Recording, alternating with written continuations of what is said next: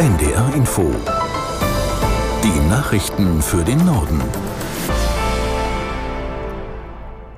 Um 10 Uhr mit Emily Seidel. Im Anschluss an die Nachrichten folgt eine Sturmflutwarnung. Bundeskanzler Scholz hat angesichts der pro-palästinensischen Proteste in Deutschland gemahnt, nicht wegzuschauen, wenn es um Judenfeindlichkeit gehe. In einer Regierungserklärung im Bundestag rief Scholz sowohl die Bevölkerung als auch die Behörden auf, sich gegen Gewaltaufrufe zu stellen. Antisemitismus ist in Deutschland fehl am Platze. Und wir werden alles dafür tun, ihn, gegen ihn uns zu stellen, als Bürgerinnen und Bürger, als diejenigen, die politisch Verantwortung haben. Aber es geht auch darum, die Gesetze und Vorschriften, die in Deutschland sind, durchzusetzen. Die Versammlungsbehörden müssen klar sein und dürfen Versammlungen nicht zulassen, bei denen solche Straftaten anstehen, wo befürchtet werden muss, dass antisemitische Parolen gebrüllt werden, dass der Tod von Menschen verherrlicht wird und alles das, was wir hier nicht akzeptieren können. Es ist hier auch eine klare Kante gefragt und wir zeigen sie gemeinsam in Deutschland. Bundeskanzler Scholz. Die zweite Nacht hintereinander ist es bei pro-palästinensischen Kundgebungen in Berlin zu Ausschreitungen gekommen. Im Stadtteil Neukölln wurden nach Behördenangaben 65 Polizisten verletzt, unter anderem durch Steine und brennende Flüssigkeiten.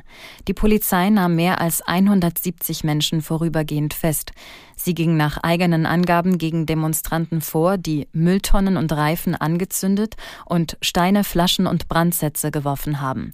Auch in anderen deutschen Städten, darunter in Hamburg und Frankfurt am Main, gab es erneut pro-palästinensische Proteste. Die geflüchteten Menschen im Süden des Gazastreifens müssen wohl noch bis morgen auf humanitäre Hilfslieferungen aus Ägypten warten. Dann soll der Grenzübergang Rafah für mindestens 20 Lkw pro Tag geöffnet werden. Aus der NDR Nachrichtenredaktion Felix, Felix Tenbaum. Erst einmal müssen wohl noch Zufahrtsstraßen zum Tor an der ägyptisch-palästinensischen Grenze repariert werden. Dann können die Laster nach Gaza rein, die Menschen mit Lebensmitteln, Medikamenten und Wasser versorgen. Seit Tagen sind Hilfsgüter nach Ägypten gebracht worden, von den Vereinten Nationen, der EU oder von regierungsunabhängigen Organisationen. Zuletzt hat auch Russland erklärt, dass man einen Sonderflug in die Region mit 27 Tonnen Hilfsgütern an Bord schickt. In Israel gibt es inzwischen Widerstand dagegen, dass die Regierung die Hilfslieferungen in den Gazastreifen erlaubt. Und zwar protestieren die Angehörigen der Geiseln, die die Hamas entführt hat. Sie werfen Premier Netanyahu vor, zu wenig zu tun, um die Gefangenen freizubekommen. Außenministerin Baerbock ist erneut auf dem Weg in den Nahen Osten. Es stehen zunächst Gespräche in Jordanien an, danach voraussichtlich auch im Libanon und in Israel.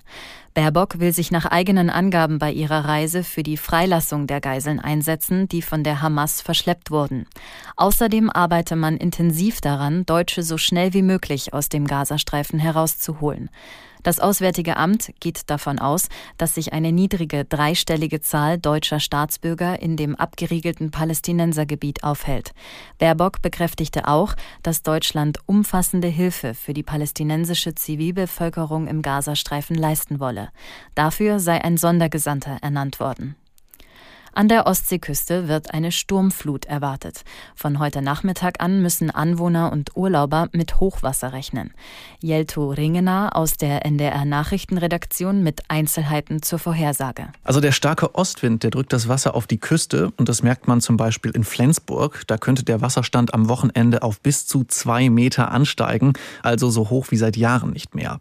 In Lübeck dürfte die Trave in der Innenstadt über die Ufer treten. In Wismar rufen die Behörden die Menschen auf, sich vor dem Hochwasser zu schützen. Die Stadt will dafür auch Sandsäcke bereitstellen. Ganz anders sieht es hingegen an der Nordsee aus. Da rechnen Wetterfachleute mit Niedrigwasser. Deshalb fallen viele Fährverbindungen zu den Inseln und den Halligen aus. Das waren die Nachrichten.